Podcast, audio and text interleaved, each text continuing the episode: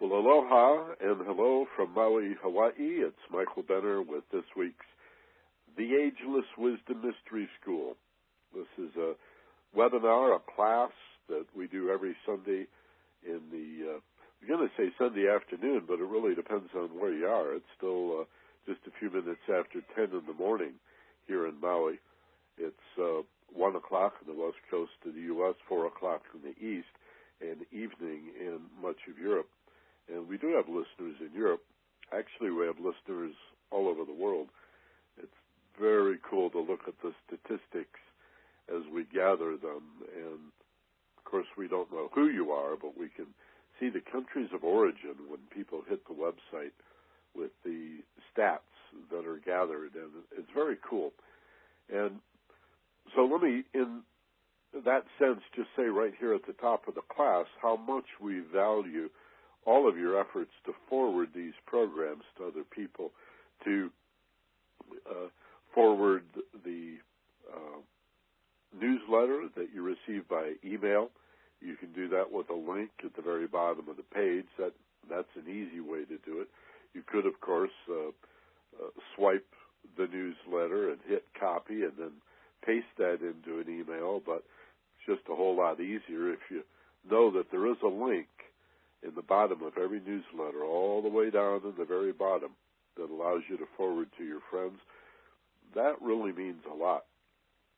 And if you're interested in this kind of personal development and spiritual development information, it's likely that you have friends and family members and other associates that are looking for the same kind of personal empowerment information.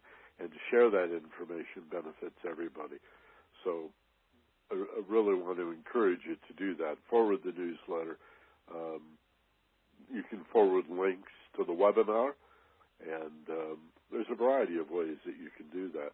Come to the webinar page and swipe that URL.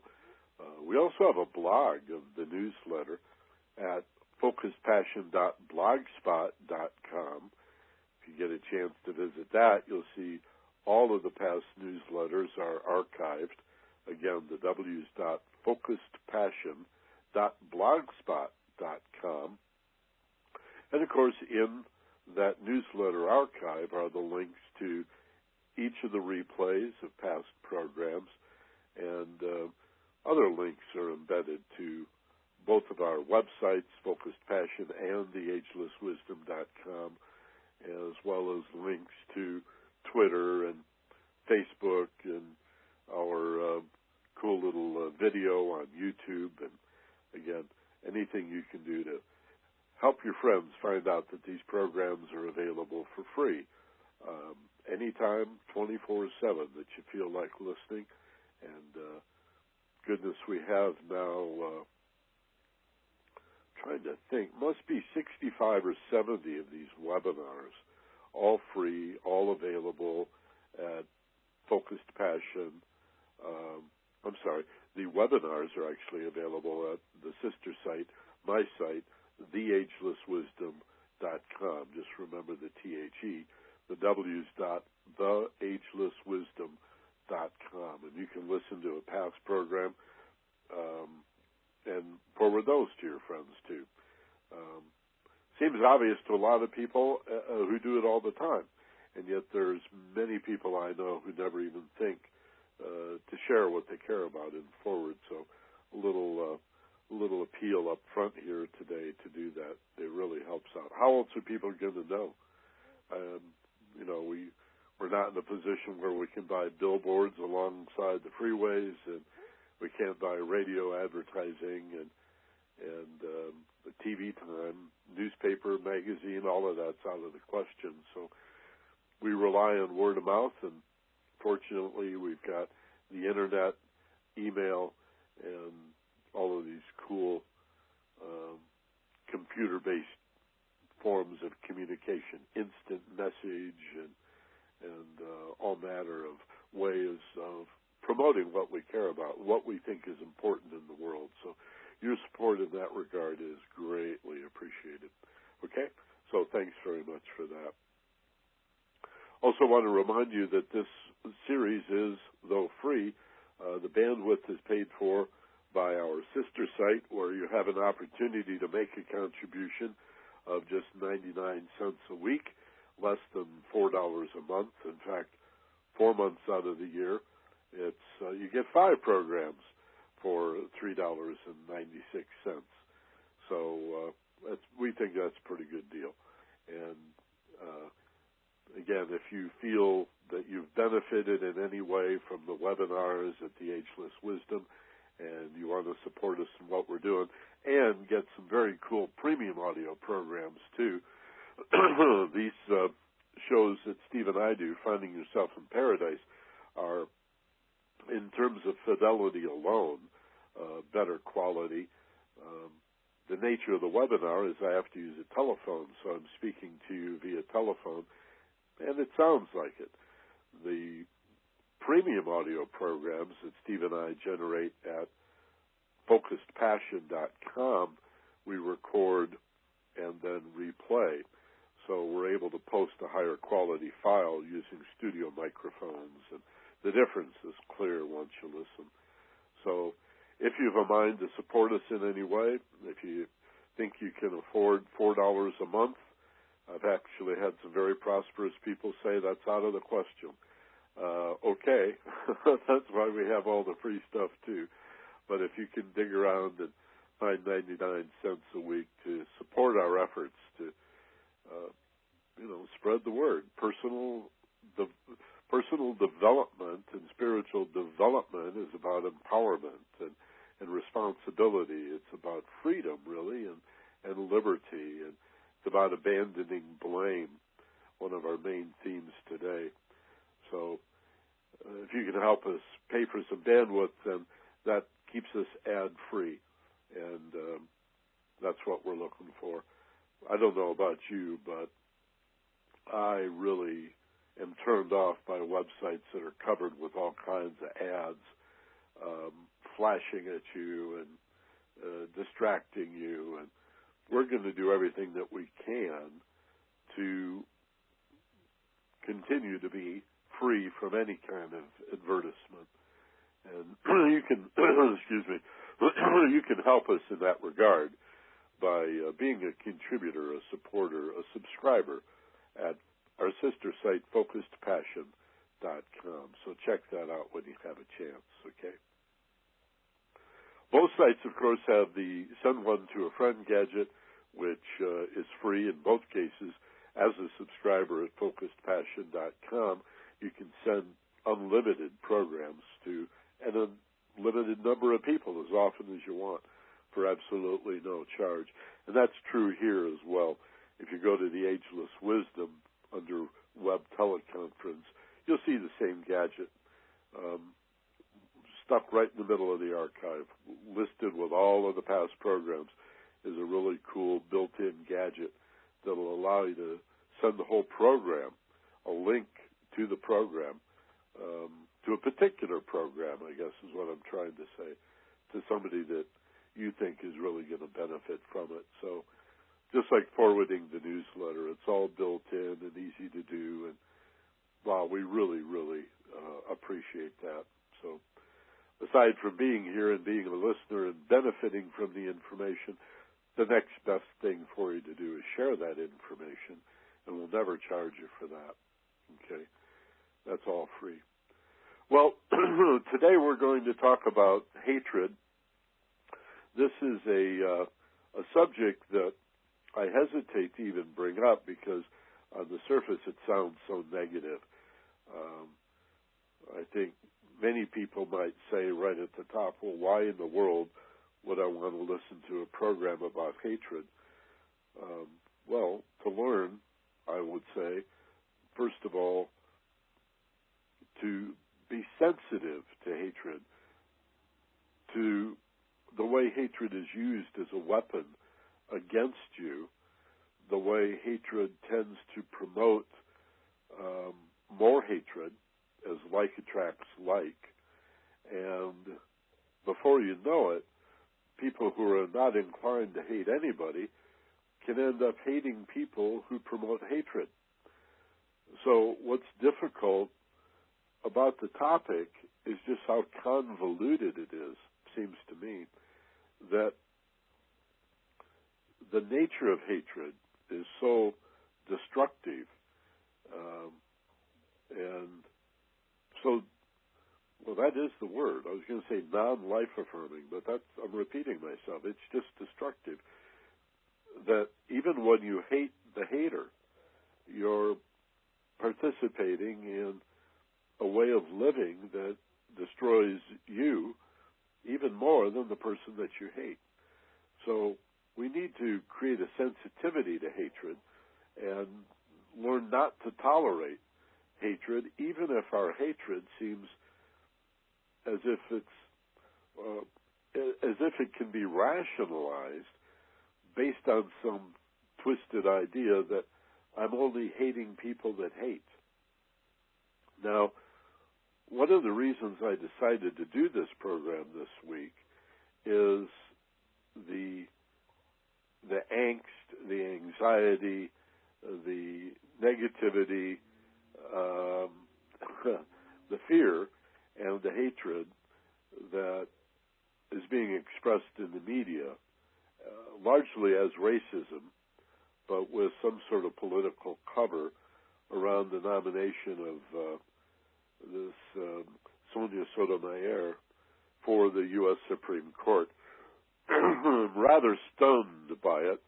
I think it's clear that Obama's vacation is over. Uh, Rush Limbaugh, who is one of the masters of hatred, um, whether he really hates in his heart or whether it's a show for ratings, um, he does like to brag about his $400 million uh, contract. I don't think many of us would be willing to do what he does for any amount of money. I would like to think that I could not be tempted or bribed to be so vitriolic for any amount of money to to spread so much hatred. But he's used this nomination of uh, of this woman to the U.S. Supreme Court as an opportunity to say blatantly that the Obama administration hates white people. Now, on the surface, you might just laugh that off, but you have to remember that uh, there is uh, a core element in America, 15, 20% of Americans that I'm afraid are not very well educated, uh, that uh, are born out of a tradition that really honors racism uh, and that is very prone to racism. Um, I have no idea what percentage of hatred in America is rooted in race, but currently a lot of it. And you know, I, I've been in media for 40 years, my whole life since I was a teenager, since I was 18 years old. Um, I've, I've done radio broadcasting. 1968. Uh, well, 66, I started campus radio, but by 1968, I was in commercial radio and working my way through college as a commercial broadcaster. So that's over 40 years. I, I don't think I've ever seen as much hatred um, and use of hatred as a as a, a type of fear as I'm witnessing now, and it's most distressing to me, especially when I see my friends in the middle and on the left um, who are understandably offended by race hate, um, gender hate, and all forms of hatred, hating back and feeling either victimized or somewhat even justified by hating those who hate. And people that I care about and that I really admire and respect, watching this hatred on television and listening to it on the radio, reading it in the print media, and saying things like, I hate that. Well, what is this about? Why is hatred so powerful?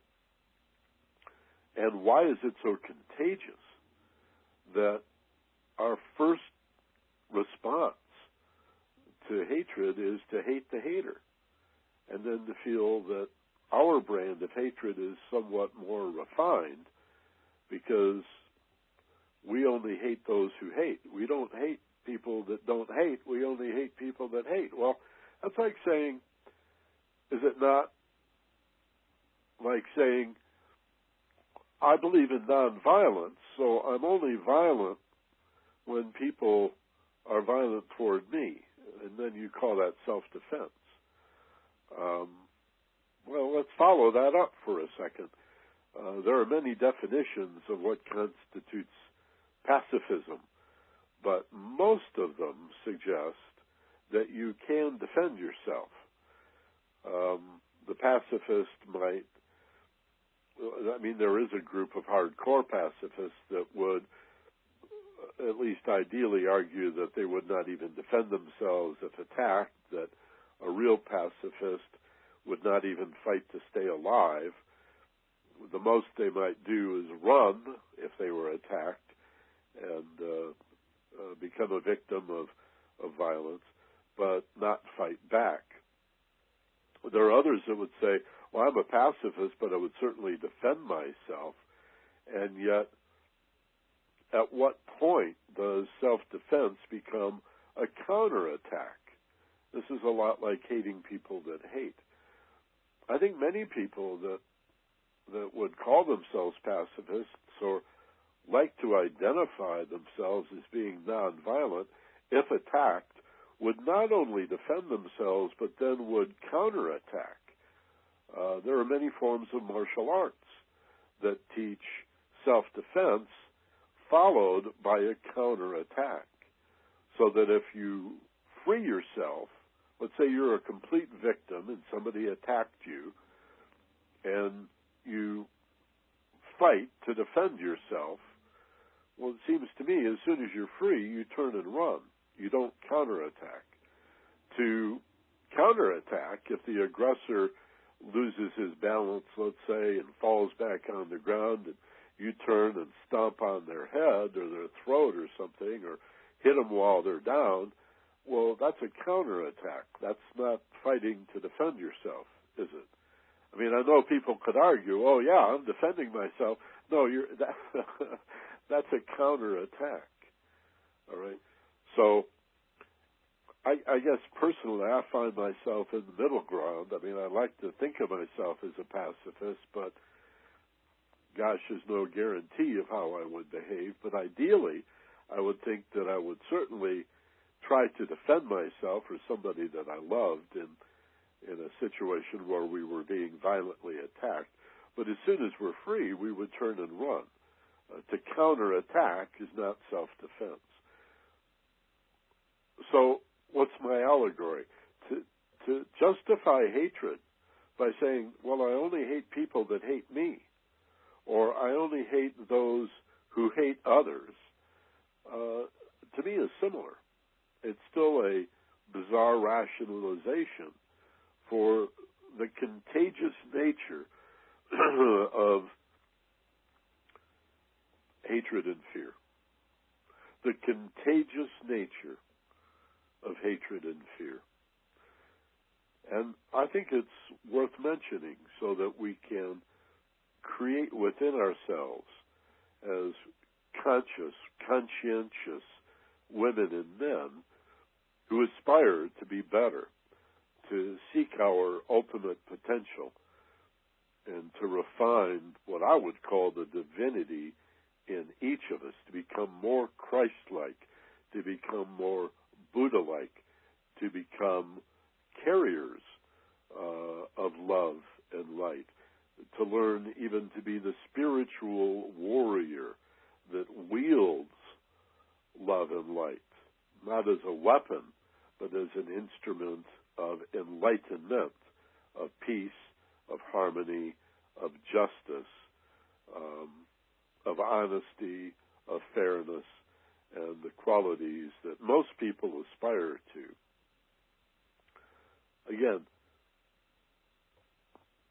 to say, to reveal, to admit that hatred is so contagious that we could rationalize it or justify it by saying, well, I only hate people that hate me, uh, is something that I think we need to to take a look at. Bottom line, let me just jump to the chase here.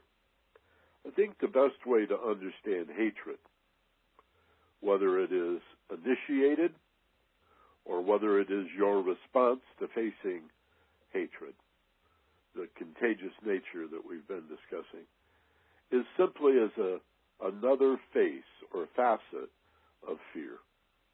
That's really what it is. In the newsletter that I sent out this week, I always try to put quotable quotes in the newsletter. I think they're fun and, and enlightening. And I quoted Eric Hoffer, who said, you know, something about how fascinating it is that we really do love our neighbor as ourselves. You know, the funny thing about the golden rule, I've always thought, is the emphasis on the first part. Presuming that you love yourself, you're going to love your neighbor, and and whatever you think of as the way you'd like to be treated, that's the way you're going to treat other people. But uh, the second half, you know, love your neighbor as thyself, uh, really to be understood fully, you need to take a look at the fact that many human beings, and perhaps to some extent all human beings, can at times hate themselves and become self loathing and even self destructive. All right? Um, I watched a uh, film last night about uh, a couple who lost their son tragically in a crime. And the mother began smoking cigarettes right off the bat, um, having suffered through the death of her son in this tragic way.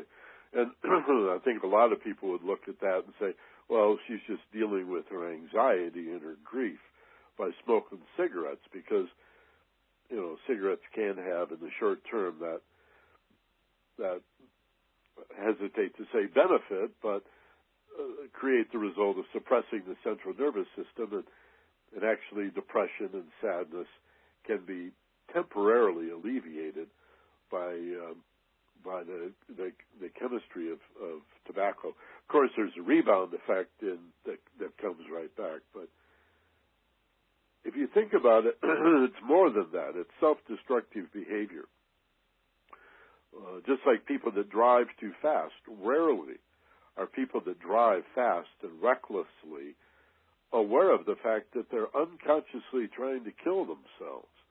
That that reckless behavior is born out of a self-loathing, a self-hatred that they don't really recognize. And so people that hate, as Eric Hoffer is pointing out, are loving their neighbors as they love themselves. And I think this is probably the most important point that I can make today about the nature of hatred and how to spot it in your life, how to identify it, and what higher brain function can we use to manage our hatred, uh, not to repress it, but to release it. Okay, and to really understand that it is rooted in fear.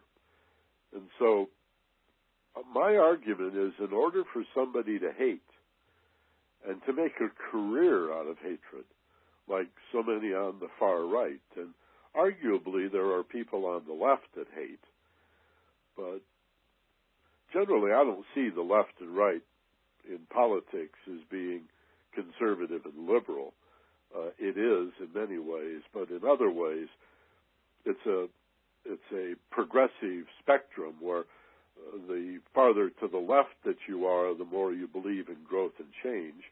And the farther to the right, what does conservative mean? You want things not to change. Uh, the anti-science uh, posture of people on the right, for example, they're terrified. So in many ways, left and right is about fear and the absence of fear, about hatred and the absence of hatred. To understand that hatred is born out of fear and much of what poses as conservative philosophy on the right is is not conservative at all. It's just a fear of change. It's a fear of growth. It's a fear of what does it mean that the earth is not the center of the universe and the sun does not revolve around it. You know, the the Catholic Church for several hundred years ignored the evidence, refused to look through Galileo's telescope, did not want to know the truth. And we have a lot of that today on the right. People don't want to know the truth about stem cells. They want to believe that these are little tiny babies. Well, at some point, a, a zygote becomes an embryo, and an embryo a fetus, and a fetus a baby, but those are not little babies. If you want to believe life begins at conception, fine.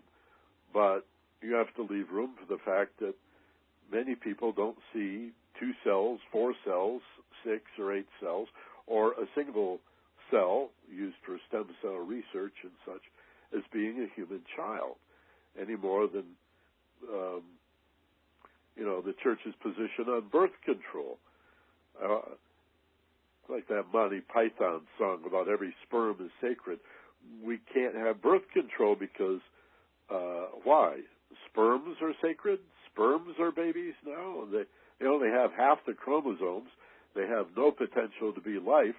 They're clearly not little babies, and yet the sperm is sacred. And so we we I mean, what is what are we? What is this really about? It's a fear of knowledge. It's a fear of understanding, a fear of science, a fear of being responsible for what we are learning about ourselves. And so we go back to what? The fundamentalist wants to go back to the written Word of God, which, if you examine it, even the Christian Bible, the New Testament, includes the Hebrew Bible. These are not books. They are books today, but they haven't always been books. They were words that were written on animal skins and then rewritten as the animal skin would would rot, be rewritten on another animal skin, and obviously written by men. The idea that in the 21st century we could talk about the infallible nature of the Pope and the irrefutable Word of God written by human beings on these animal skins and then passed down through the ages, and we're going to believe that over science, indicates that there's something very irrational about the nature of fear and the nature of hatred. So, I'm going to argue here today, as I have in the past, and I'm sure I will in the future, that a lot of what passes for left wing, right wing, conservative, liberal uh, dichotomies or polarities is really a lot of fear on the right and a lot of hope on the left. A lot of what passes for conservative philosophy is fear and ignorance, and there's a lot of hatred in that. Not all conservatives. There are legitimate conservative philosophies like the government staying out of our lives and fiscal responsibility and and uh, a, a, number of other legitimate conservative principles I'm not going to go into now, as well as legitimate valued liberal principles, and there should be a healthy tension in between.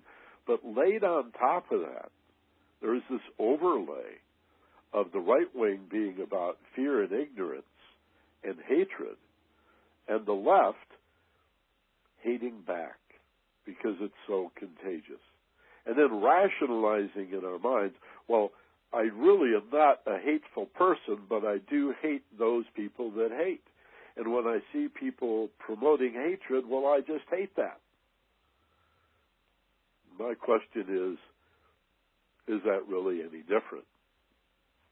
Is it really any better?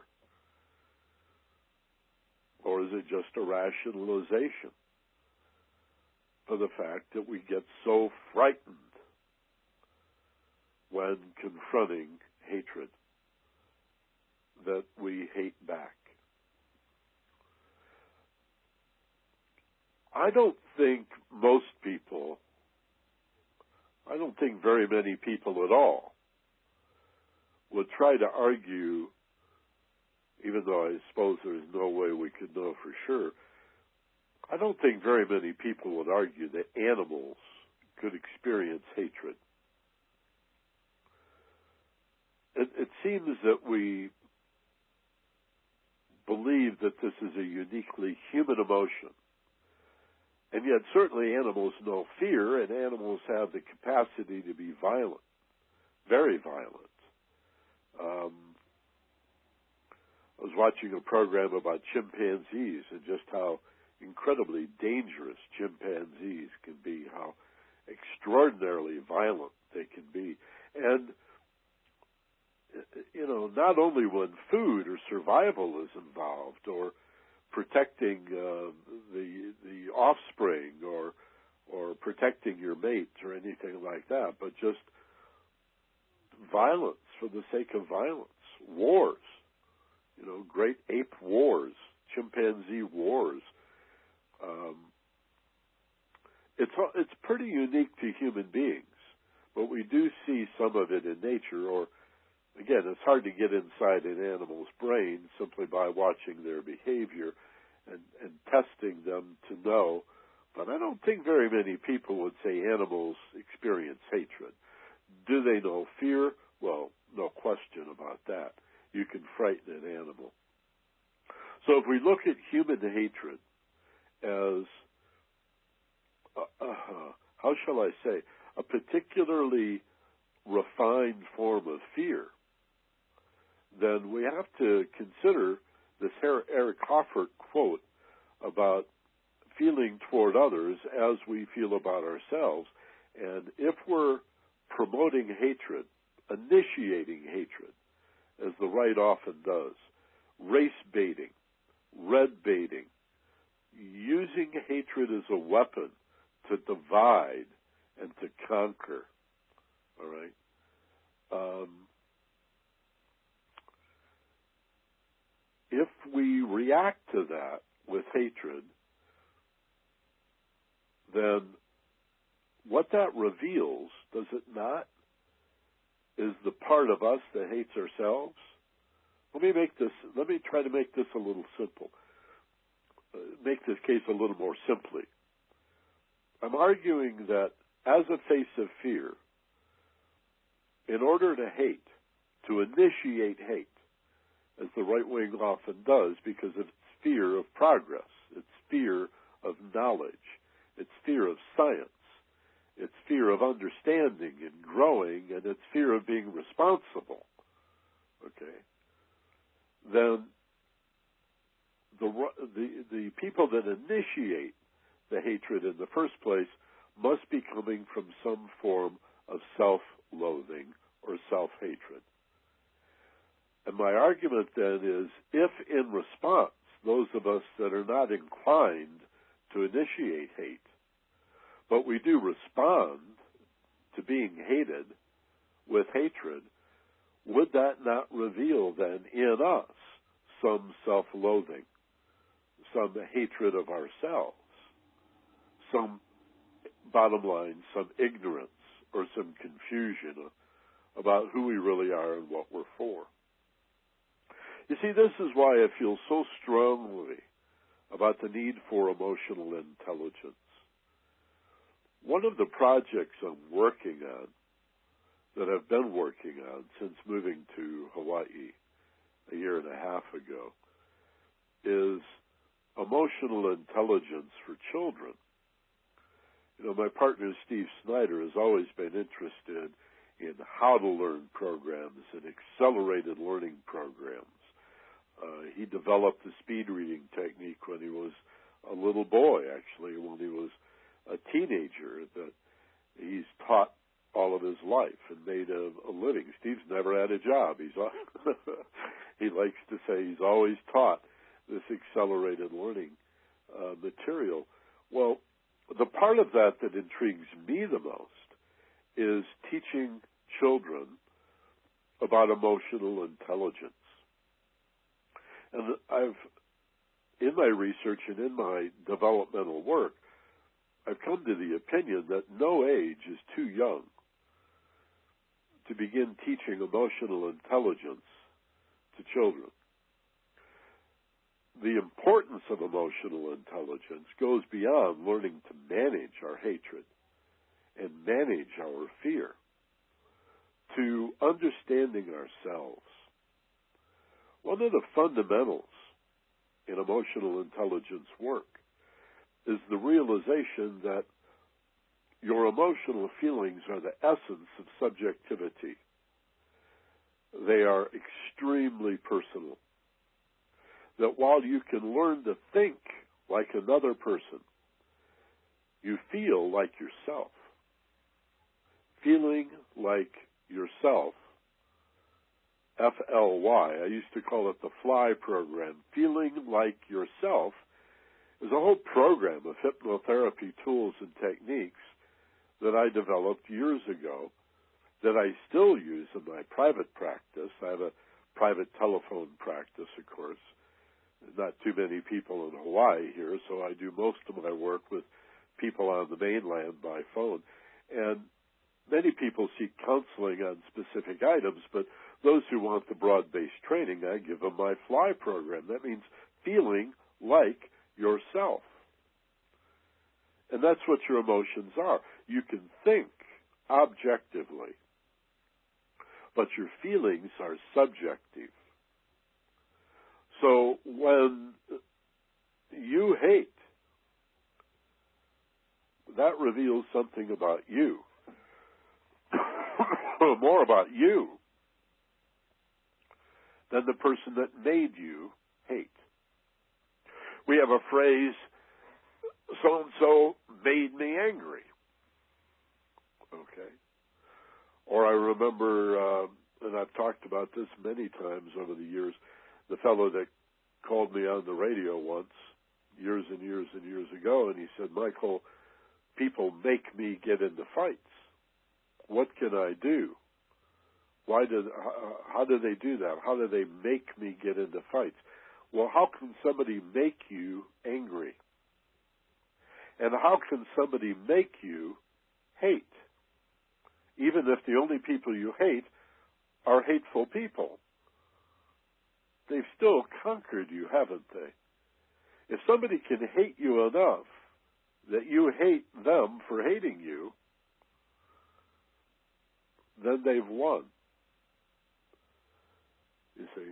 That's why I believe the terrorists have already won, because they terrified Bush and Cheney. This is difficult for a lot of people to understand. They look at Bush, they look at Dick Cheney. They don't see a frightened man. But people who will use hate, which is nothing more than a face of fear, are frightened men, as Eric Hoffer said that's their fear projected out into the world. So we became terrorists and practiced torture, and you can see hate filled, terrified people today attempting to justify torture because, well, it wasn't really that bad and we didn't do it to that many people and all this hogwash that you hear and read in the media, attempting to justify becoming as evil as the evil that we're trying to fight. And it's just insane. And yet, as you come to understand emotional intelligence, and as we begin to teach children how to be emotionally intelligent, they understand themselves. And we can begin to witness when fear and hatred comes up on our internal dashboard. And we can pull over to the side and breathe and relax, do some introspective meditative techniques, expand our consciousness, develop our awareness of things, and make better choices. And understand what to do what what higher brain functions to pull on, like breathing and relaxing and forgiveness and compassion. And I think that requires that we see that hateful people hate themselves and frightened people are frightened as a result of not knowing themselves. And I know it's a challenge to think of Dick Cheney or George Bush or others that promoted torture as frightened people, but they are. And hateful people, those who initiate and promote hate, are frightened people, and they also hate themselves. Now, again, these are not topics that you're going to hear commonly discussed. Rick Sanchez is not going to bring you this on CNN nor Wolf Blitzer. Maybe Bill Moyers. God, he's done some really good stuff lately. But by and large, there's not too much stuff in the media. Even so-called progressive radio, left-wing radio, is full of hatred. They'll hate you right back and attempt to fight fire with fire. Wasn't it Dr. King that said hatred cannot conquer hatred and fear cannot conquer fear? Only love can do that. We cannot out hate the people that hate us because to pull on any form of hate is to hate yourself, is to promote the fear that is born of ultimately not knowing what you're capable of. Qualities of love and kindness and forgiveness and compassion that I think we can pull upon once we find that loose thread. It's like unraveling the Gordian knot. If we could just find that loose end, we could begin to unravel it. And I think the loose end is that people that hate hate themselves, and that's pathetic and worthy of sympathy, which is certainly an entree to compassion and forgiveness. You have to pity them. You have to have compassion for people that hate you. Lord knows this is not an easy thing to do. You know, I'm struck also. I, I, uh, I'll mention this. It's almost uh, an aside. Well, it is an aside. Um, you know, Rush Limbaugh has a webcam that's trained on him. He's always wanted to be on TV, but uh, he doesn't really have the look, you know.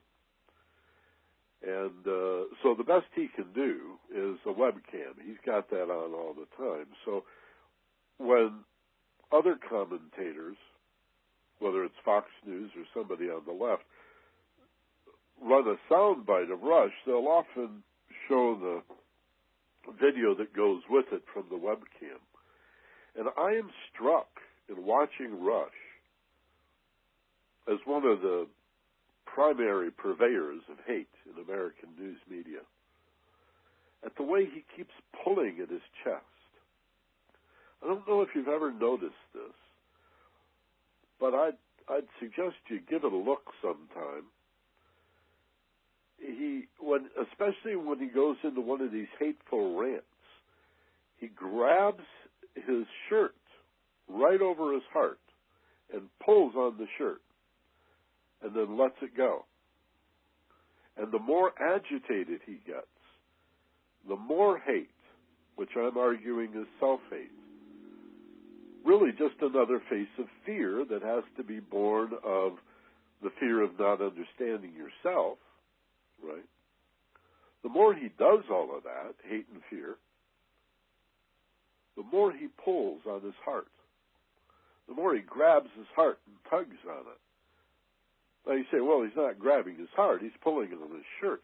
I know, but, you know, basic Psych 101, go a little deeper. Look, look at the symbolism here. Even if just an academic exercise. Why is he tugging on his heart? I think because it hurts him to hurt other people. And the pathetic, sad nature of all of this is that he's destroying himself. Right?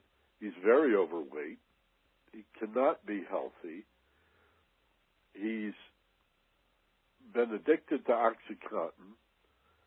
He destroyed his hearing in both ears. He had to have ear implants so he could even hear himself. Again, think of the symbolism here.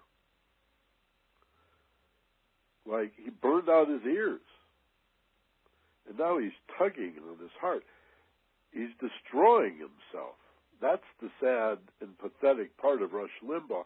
So when he scares you, because he appeals to that 20% of Americans that are so volatile, so on the edge, so unsophisticated or poorly educated that that they're inclined to to pick up the contagious nature of this hatred and pass it on. Right? It's like feedback, sticking a microphone into a loudspeaker until the sound of air just shrieks, just becomes this scream. That's what's happening in America. It is a deliberate, focused attack against hope. If what Obama represented in the election last year represented, if it represented anything, it was hope. It wasn't a particular political agenda. It was hope in fairness, in honesty, in truth. It almost sounds corny, you know, truth, justice, and the American way. Well, the American way for a long time has not been about truth or justice. One could argue that it's never been about truth or justice. Right? Slavery, genocide against the American Indians, and I, I could go on and on. The list is long and embarrassing, right down to the current arguments about torture, not just waterboarding, but rape. When you when, when these photos are released, you're going to be horrified. You're going to understand why Barack Obama changed his mind. He saw the pictures. There are pictures of children being raped in front of their parents in some cases. It's unbelievable. And there were lawyers in the White House that said it was okay. John Yoo admitted before Congress that he approved the rape of children in front of their parents. As a means of saving American lives? No. As a means of getting phony false information to justify a war in Iraq that had nothing to do with 9 11 based on lies. That's the problem. That's where hatred and fear and ignorance can take us. And that is frightening. And so we have to, I think, as conscious people, if you're listening to this program, either live today, what is it, May 31st, 2009, or from some point in the future as a replay, if you're listening to the program, you must be an, an aspirant of some sort. You must be a, a woman or a man uh, a boy or a girl who wants to be better, who wants to know the truth of who they are and what they're capable of doing and having and being, and face that great unknown with hope rather than fear, with love rather than hatred. And yet, I think at some point, and I chose today, We've got to look at the contagious nature of hatred and fear and how easily somebody can hate you or frighten you and make you a frightened and hateful person no different than them. Not really. Maybe we could rationalize that our hatred and our fear is superior to their hatred and fear because it's only a response and it's limited to those who initiated the hatred and fear in the first place.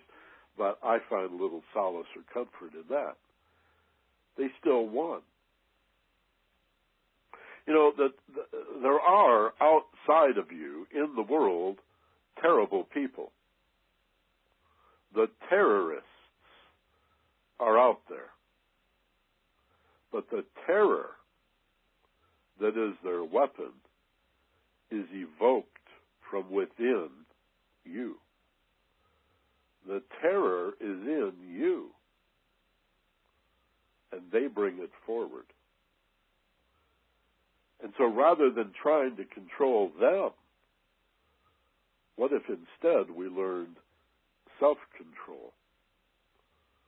So that we could, through our study, through our meditation, through our mindfulness and communication with other people, learn to know ourselves, to understand ourselves, and to manage ourselves so that we could be immune to fear and hatred.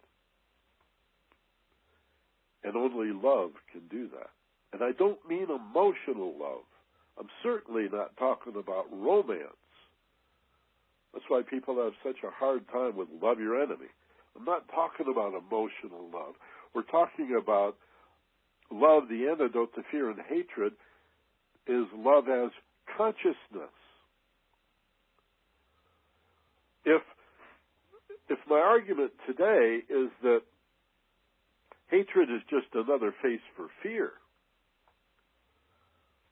then we also could take a look at how ignorance stands in conjunction with fear, that, that ignorance has a primary relationship with fear. And so anytime somebody can frighten you, what they're bringing out is the part of you that doesn't know something. And what is it that we don't know that allows us to be so frightened? What stands at the core at the very center of our capacity to be frightened, but not knowing who we are. And so when we talk about love as the antidote, it's love as understanding. That's that's capital L love. That's love as consciousness. Is love as awareness a profound understanding, not just knowledge, but understand. It's one thing to have knowledge, it's another thing to understand it. Anybody can memorize facts and regurgitate information. They have knowledge, but they haven't applied it in their lives. They don't have real coherent, cohesive understanding. So, love your enemy means to understand your enemy by understanding yourself. See, that's to love others as you love yourself. You have to understand yourself before you can understand others. You have to love yourself before you can love others. You have to see the fear and the ignorance and the capacity for hatred in yourself, I'm arguing, before you can really, as a spiritual warrior, combat that hatred and that fear in the outer world, in other people. So it's not okay to hate even those who hate any more than there's some benefit in being frightened and ignorant because you've been confronted by a frightened, ignorant person. One of the great challenges here is going to the compassion and the forgiveness because it hurts so much. To realize how much pain there is in the world. That this world, that somehow a guy like Rush Limbaugh, and it's not limited to Rush, there are others, he's just one of the best at it, could brag about his contract for $400 million, that people are willing to pay the man hundreds of millions of dollars to divide the country with hatred, to destroy the country with fear, and that there's great profit in that. And those that promote peace and love and understanding they don't get $400 million contracts. You see, there really isn't a market yet for peace and love and understanding. It's not a profitable enterprise. Right? And to realize that and to accept that, to attain a level of understanding where you realize that the evil despots and tyrants of the world are ignorant and frightened little men. And then to look at the appeal that these leaders of hatred have in the general masses, even if only 15, 20%, maybe 30%. I saw Cheney's numbers when he started apologizing. Well, that's not the right word. Defending torture. Cheney's numbers went from 19% to 37%. Over a third of Americans said, well, you know, if you're getting good information, if it really works, then a little torture here and there might not be a bad idea. Even though in America, who tortures cannot be America. You've lost. The terrorists won. You became the enemy. And I think it's something a child could understand. But somehow adults become so frightened and so callous that they become susceptible to that knee jerk reflex, that reaction, that herd instinct, that survival based fire flight lower brain function that says, if you're not with me, you must be against me. If you disagree with me in any way, to any degree, you oppose me, that frightens me, and now I'm going to get you. I'm going to kill you, or frighten you, or hate you even if it devours me. What good is that 40 million or rather 400 million dollars going to do Rush Limbaugh? How's that going to make him happy? All the mansions, all the cars, all the drugs in the world. How could that make him happy if every day he has to go to work and think of new ways to spread hatred and fear? And ignorance. Again, that's what we're talking about. Hatred is born of fear, and fear is born of ignorance. And you cannot hate another, frighten another, or be ignorant of another without hating, fearing, or being ignorant about yourself. That's emotional intelligence. What, little children do know this. Kids on the playground learn to say, I know you are. What am I? Takes one to know one. Little kids seem to know this. Takes one to know one. How would you know? I know you are. What am I? It's like they hold the mirror up and say, Who are you talking to? And then we get older and we forget that we knew and justify our hate. As loving, kind, progressive, peaceful people who really want love and compassion, we rationalize our hate by saying, well, I only hate people that hate me. That's not good enough. Then some part of you still hates yourself. Well, I'm only frightened when people frighten me. That fear comes from not knowing yourself. Right?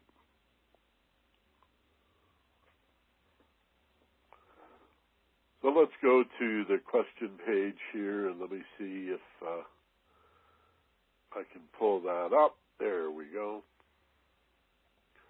And suggest that uh, those of you that are listening live on the web with us today, you have that little submission page on the front. This is what makes it interactive and the reason we do it on the telephone we do it live. So you can listen on the web or by telephone. And if you're one who is listening on the web, you can use that little box in the bottom of the page to ask a question, to make a comment, uh, to just say hi. Put your name and the city where you are in the box, and be sure and hit the submit button.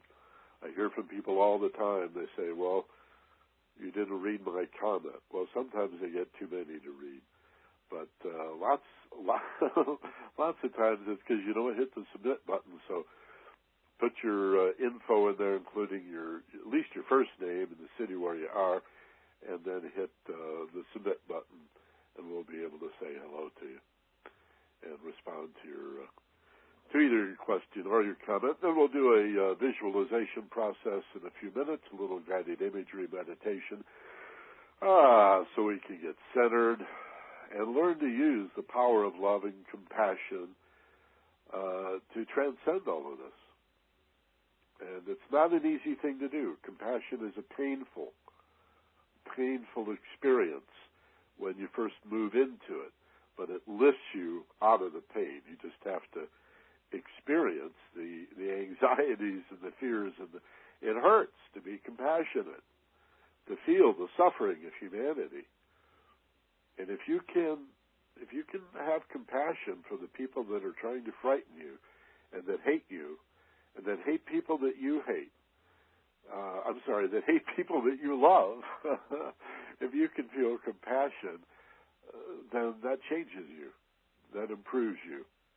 You move up the ladder a bit. So let's see who's with us here. We have uh, Carol in La Habra, California. She says hello. Carol is always with us. I don't think she's missed a show yet. And she says uh, hello uh, to Doreen as well. And uh, Carol, thank you as always. Appreciate you being here.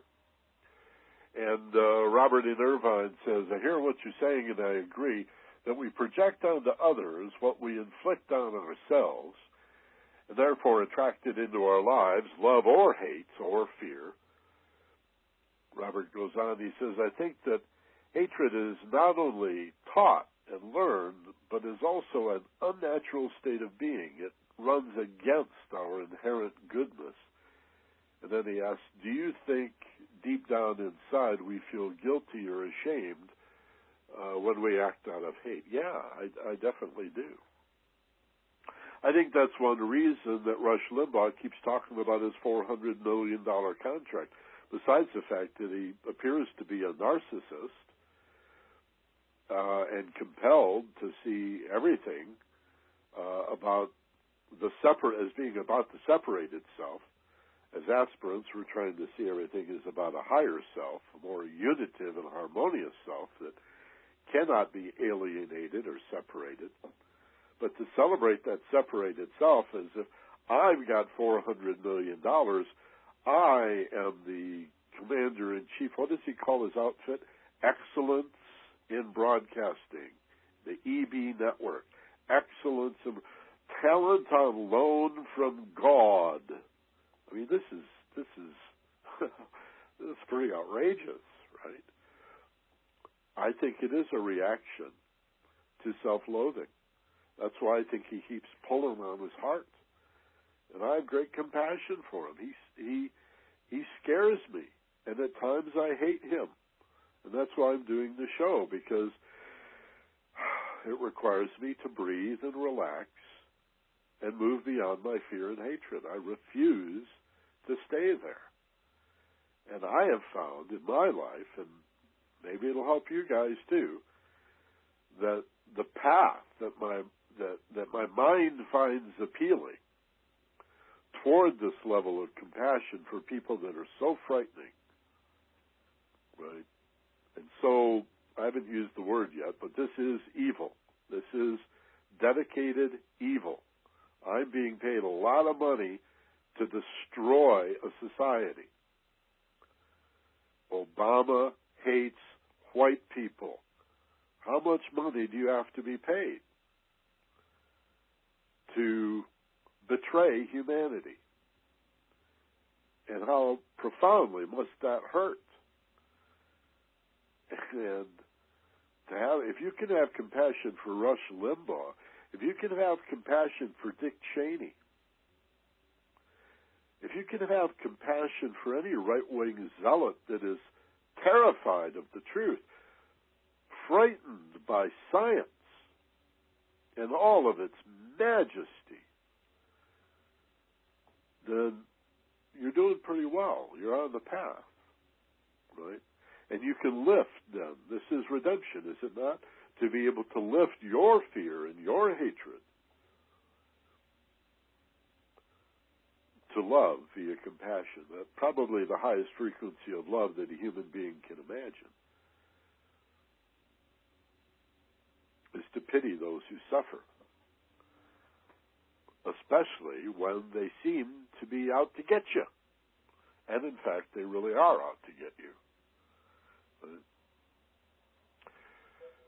Well, we're represented in England today. My friend, uh, our friend Ginger, is uh, is with us from uh, southern England. So let's see. I think it's a little after ten o'clock at night there, about ten ten in the evening there, and she says I'm in agreement that compassion and the understanding of the of the nature of oppression, but I wonder how this can emerge when we're confronted with so many images which carry the energy of hatred and generates fear. It would seem that we need to monitor how much of this we watch and uh, and see and think. It's images of love more contagious, or she's saying, our images of love more contagious than hatred and fear? That's a very, very good question. And then she goes on, um, what are we to contemplate? So I think images can help to uh, re. I wonder what this word is here. Ginger is a typo. It must be retransform hate into love. What do you think? Well, first of all, I think there's merit in what you're saying about limiting our exposure to it voluntarily. If we are attracted to it, what is the nature of the attraction? Why do we feel compelled to keep watching? You know, um, I can only speak for myself here, and then presume that others are similar. It reminds me of morbid curiosity why do people slow down at a car wreck? You know, um, because they want to know about the unknown. They want to know about death. Um, there is a secret in news that that the real reason people even read the news is to find out that they're not one of those who are suffering. That by reading the news, there's a kind of bizarre backward um, comfort in realizing that, oh, these people are victims of war and these people are starving and these people just got flooded out of their homes and look at all these disasters, but I'm not one of them. Reassurance, that's the word I was looking for. They get reassured. This is not commonly understood, but many people in journalism realize that people are not reading the news to be informed. They're reading the news to find out that the horrible things in the world are happening to other people, not me. Why do people read the obits? To make sure that their name is not in the obituary. you know? So I think there is some of that morbid curiosity in why why would I watch Rush Limbaugh? why am I compelled to keep exposing myself to the purveyors of hatred? Well, one of the reasons is that I'm a social commentator. You know, uh, 40 years on the radio, I guess I just, uh, journalism, I just sort of, uh, that's what I care about. And I want to understand it.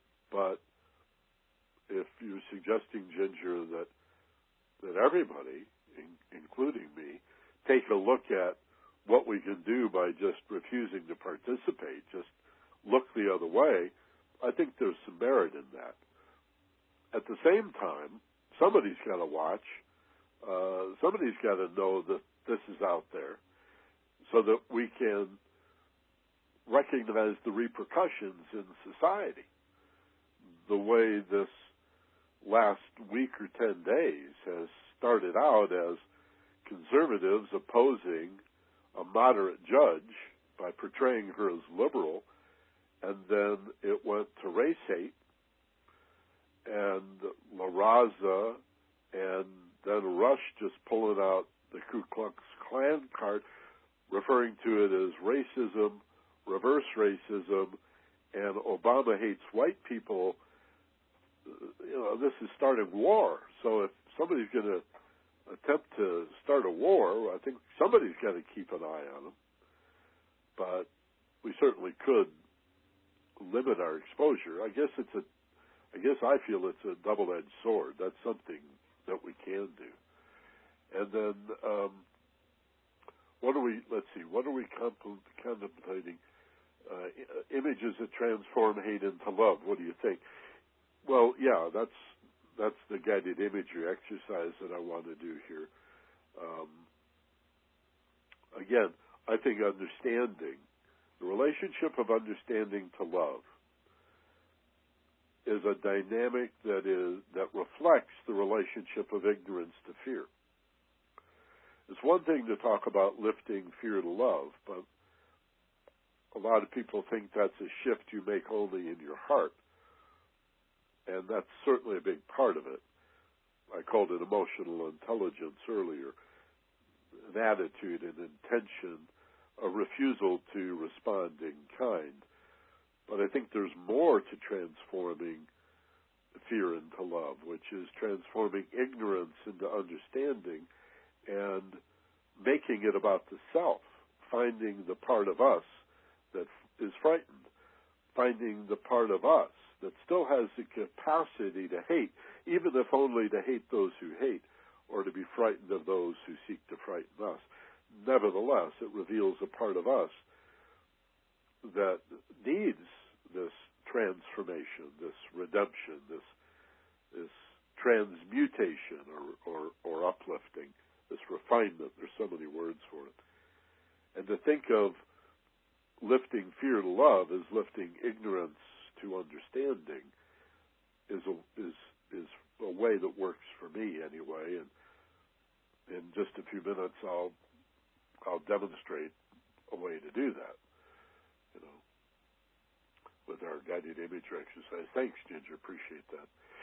Um, just a little uh, down the street in Honolulu, Bert says, uh, "Hello, aloha. How's it, Michael? Thank you very much for today's topic." Thank you, Bert. In Pittsburgh, John says hello. He says, You have a wonderful talent to merge current events with the ageless wisdom that is educational, entertaining, enlightening, and empowering. Cool. All E words. Excellent program. Another E word. Thank you. Thank you, John. Appreciate that. And in Cerritos, uh, Kareem says, Aloha, Michael. I think self defense is self love looks scary to hateful people and often gets mistaken for hateful and aggressive behavior by hateful people. I'm just pointing out that to say that Rush Limbaugh type people would say that peace loving people are the hateful ones. uh, thanks for the show, Kareem. Yeah, that always blows my mind, you know. But I look at the hate and um, let me say it this way. I look at the left. I've been to anti-war demonstrations, you know, and uh, I see it. I see hatred on the left, but I see it largely, and, and it's so ironic, isn't it? You know, um, even in the early days in the '60s, when I was working in the civil rights movement and the anti-war movement, gosh, anytime somebody showed up at a peace rally talking about revolution and buying guns and killing your parents, that's how we knew they were the cops.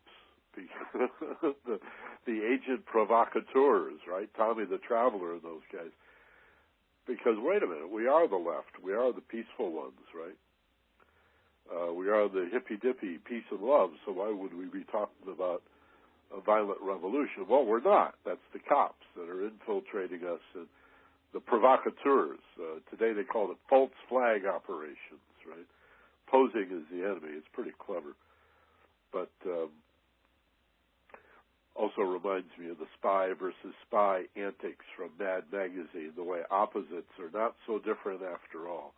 one of the paradoxes of life that an opposite is really not that different uh, in the way they reflect uh, each other.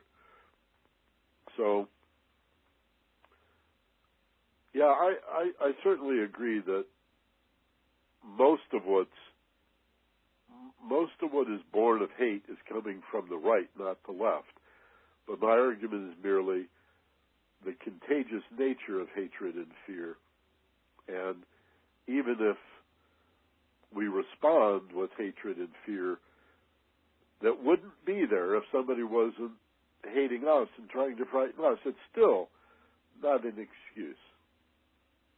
We've still got to identify it, stop rationalizing it as saying, well, it's okay to hate people that hate you. I didn't start this. I'm on the left. I'm really peace and love, right? Or it's okay to be afraid of those who frighten us. We should be afraid, should we not? They're out to get us.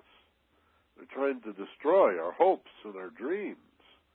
They are dedicated to evil and bragging about how much money they make. This is Faustian. They have sold their souls.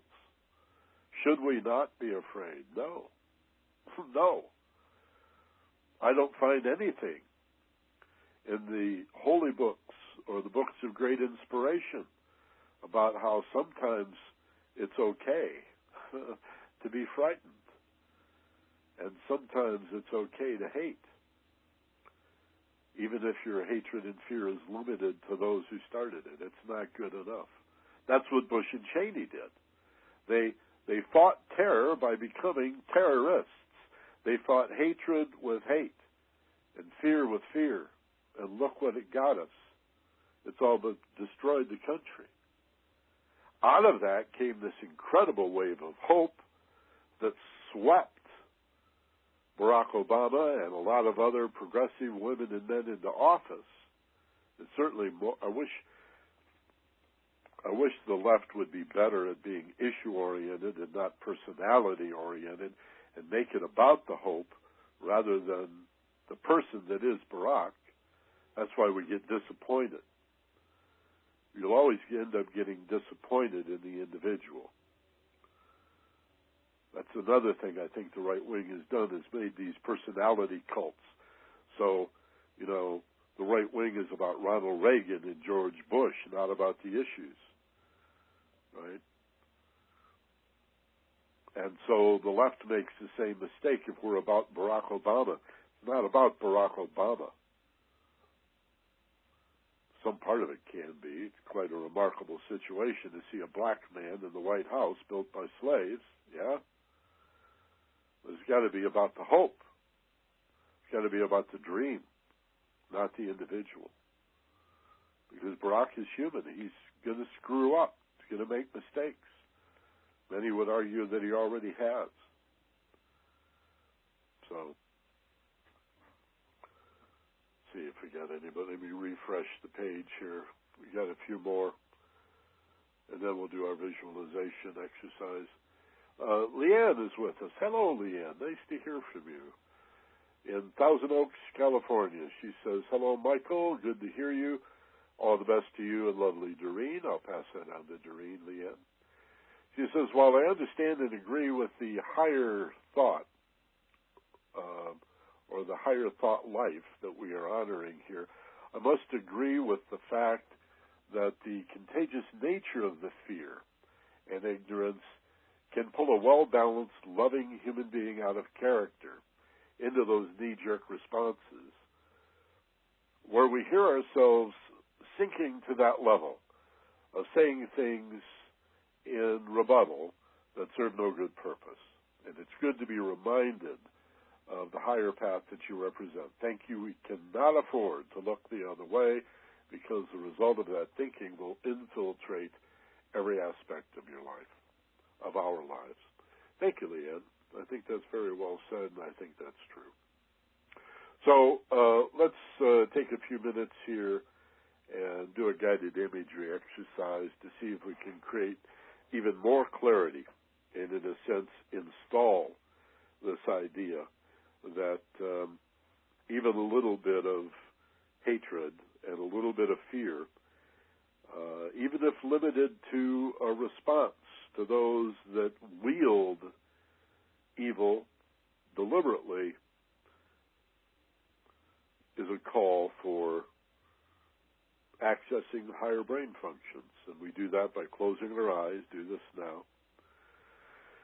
Provided this is a good and appropriate time for you to take a breath and relax. Close your eyes. Sit balanced and centered. And begin to create in your body the feeling of letting go. The secret, especially given today's topic, one of the main secrets to meditation, to contemplation, is to feel very safe. If we are to quiet the mind for the attention that it brings us, if we are to calm the emotional nature, the sensitivity that it brings us, we must convince the physical body that we're safe. Closing your eyes helps. A few slow, deep breaths is further assurance. And feeling in your body a letting go, actually sensing from head to toe the feeling of muscles relaxing and unwinding, stress and tension just falling away as if you drop your armor, drop your guard, and lower your defenses. So safe are you that you can easily imagine feeling that safe in your body.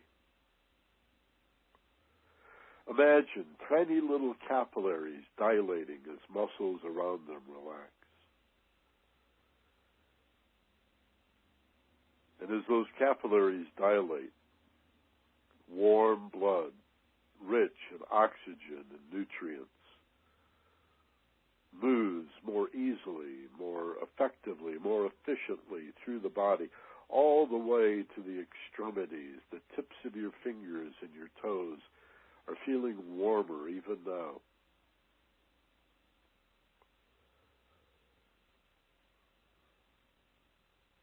as you create and sense a feeling of deep relaxation, so safe, so peaceful, so relaxed. And visualize, using your mind's eye to just imagine yourself in a beautiful garden or a paradise or any place. Maybe you had a secret place that you went to when you were a little kid that no adults knew about and nobody could find you there and you felt so safe. Then go there. And feel that safety in your body.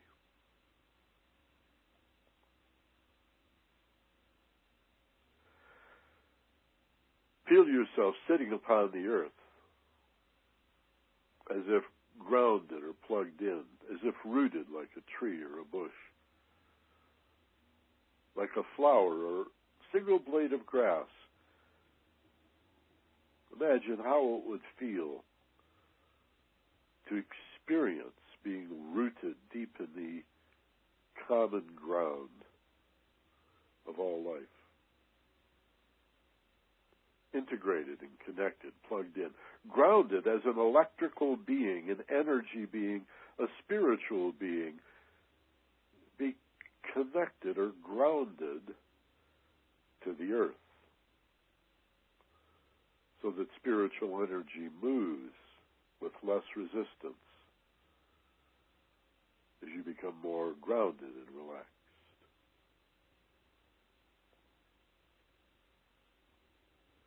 I want you to reflect upon the fact. I say the fact that you know humanity is evolving.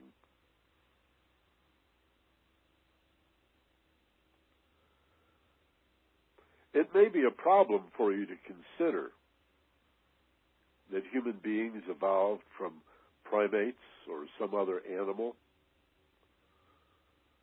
but consider what you know of the nature of mutation. That bacteria evolves. That viruses evolve, they change. I mean, once you get a particular strain of so called flu, you'll never get it again, for your body has developed so called antibodies to fight that particular virus or bacteria. And so the only way to get sick is if you encounter a new strain, a different strain, a mutated strain of bacteria or virus. And that's evolution. That's natural selection. That's life in all forms, seeking naturally a better way to ensure its survival. In human beings, further, there is a longing within us, an emotionally experienced yet mentally discernible urge to be more, to reach for our source, to aspire to an understanding that unfolds of who we are and what we're capable of. That life, if it's anything, is growth and healing and improvement and refinement and salvation and at one-ment, atonement, at one-ment. And so we come from laws of the jungle. We come from not so long ago, pre-civilized times, when we were surrounded by danger. And we came together in small groups two families, three families, four families coming together to provide not only for a common defense, but for the other benefits of working together that so called civilization provides. Human beings made a choice to go beyond the herd and the guttural instincts of herd mentality and groupthink to make a decision to bond together and to transcend little by little a more base concept that anything that's different or that you don't understand or that's new is a threat to you. We made a conscious decision and then repeated it again and again and again down through the ages to face our fear and to seek understanding and common interest for the common good. But we come from a very frightened place. Laws of the jungle, survival of the fittest. We just seem to remain confused about what that means to be fit. Is it the meanest or the nastiest? Is it the strongest? The most violent? That is the fittest?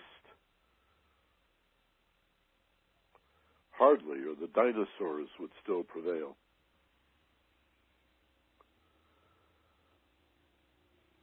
Survival of the fittest.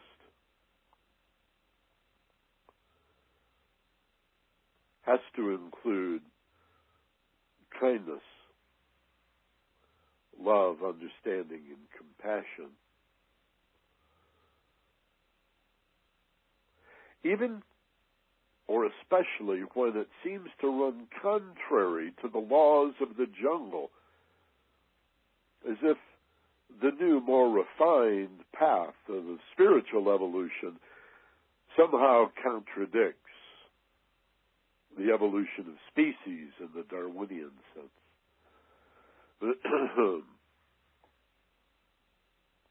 but there is no contradiction here. And so I, I would ask you to imagine that while there are laws of the jungle, there are higher laws. There are better, more refined laws that say we can manage the environment around us in such a way that our basic survival is not threatened. We can create enough safety and harmony and common interest around us that we can dedicate our awareness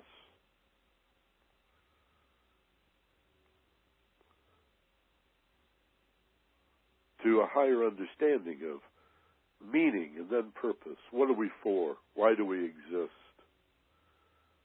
Animals can't do this. They had to evolve. Humans at one point could not do this. We had to evolve. And there are those who would resist or oppose this evolution, who would attempt to drag us back to the more basic laws, as if to pull us off the ladder and keep us down here in the muck and the mire because in their short sightedness they see some advantage, some some payoff, some Faustian bargain that would benefit them in the short term. It really is that simple. Do not the people that poison the world have children and grandchildren? And it makes you wonder how could they be so ignorant? Don't they love their children and their grandchildren? Why would they continue to poison the world, contribute to global warming and the potential collapse of the entire ecology, the destruction of rainforests, genetically modified food? Do they not have children and grandchildren? Do they not have a future? Well, frankly, some believe there is no future. They have devoted and dedicated themselves to a superstitious belief in the divine annihilation of life that's imminent to their way of thinking. And so why not destroy the world? Soon it will be destroyed by the hand of God anyway some such superstition.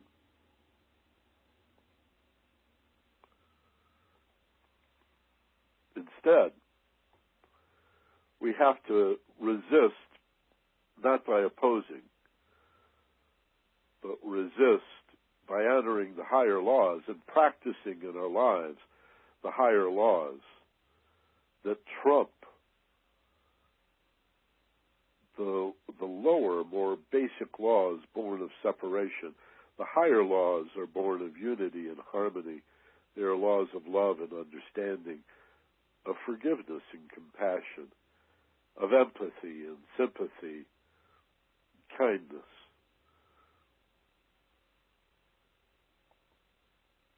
And it's not easy. It's challenging, it appears, for the greatest women and men.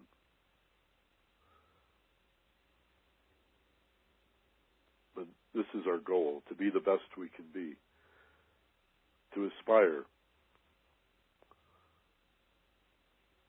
to love not only those who love us, to love not only those who like us or those who live nearby or happen to be in some branch of our family or our community, but to learn to love people that you don't like, to love people who don't like you to love even your enemy. This is not an emotional feeling, this love your enemy. It's a decision that you make. It's not an emotion at all to love somebody who hates you, to love somebody who's trying to frighten you. To love evil is not an emotion. It is a level of consciousness. It is a degree of awareness to which we aspire again and again and again and again.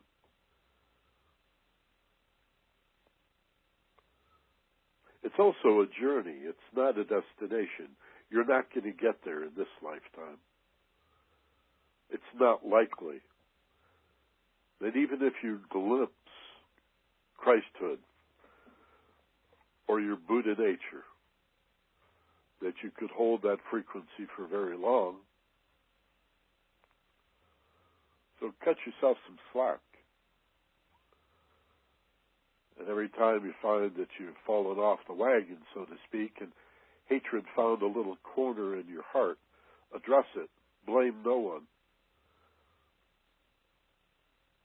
It represents some part of you that you do not understand. And wherever there is any kind of fear, whatever its nature, just a little bit, know that it represents something you don't understand about you. The only perspective you'll ever have in this life is yours. The only thing that you can ever really change about this world is you. Be the change.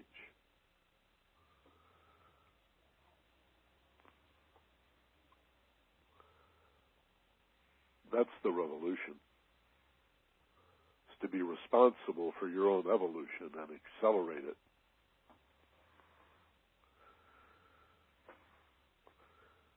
See the people that hate you, those that promote hatred, those who are dedicated to evil. As frightened people, love them as you would love a child frightened after a nightmare. You don't have to live their nightmare. Just know that it's a nightmare. Rush Limbaugh and Dick Cheney are having some very bad dreams. You don't have to be in their dream. And you don't have to let them into yours. So breathe and relax and dream better dreams. Dreams of beauty and goodness and truth. Just dream. Anytime you find any little modicum, any little corner of hatred or fear in your life, breathe and relax and dream of goodness and truth and beauty. Put your attention on what is real and what is true and what lasts, infinite and eternal. And then, as we're about to do, you will open your eyes wide awake with a full memory and a profound understanding of the exercise. So breathe, inhale now. Take a nice big full breath. And as you exhale, uh, open your eyes wide awake, alert, rested, refreshed, back in the room, feeling fine. And I apologize for running so long. I got to get out of here. Thank you. As always, be gentle, love life, and take care of each other. Visit us at focuspassion.com. And aloha from Maui. This is Michael Benner.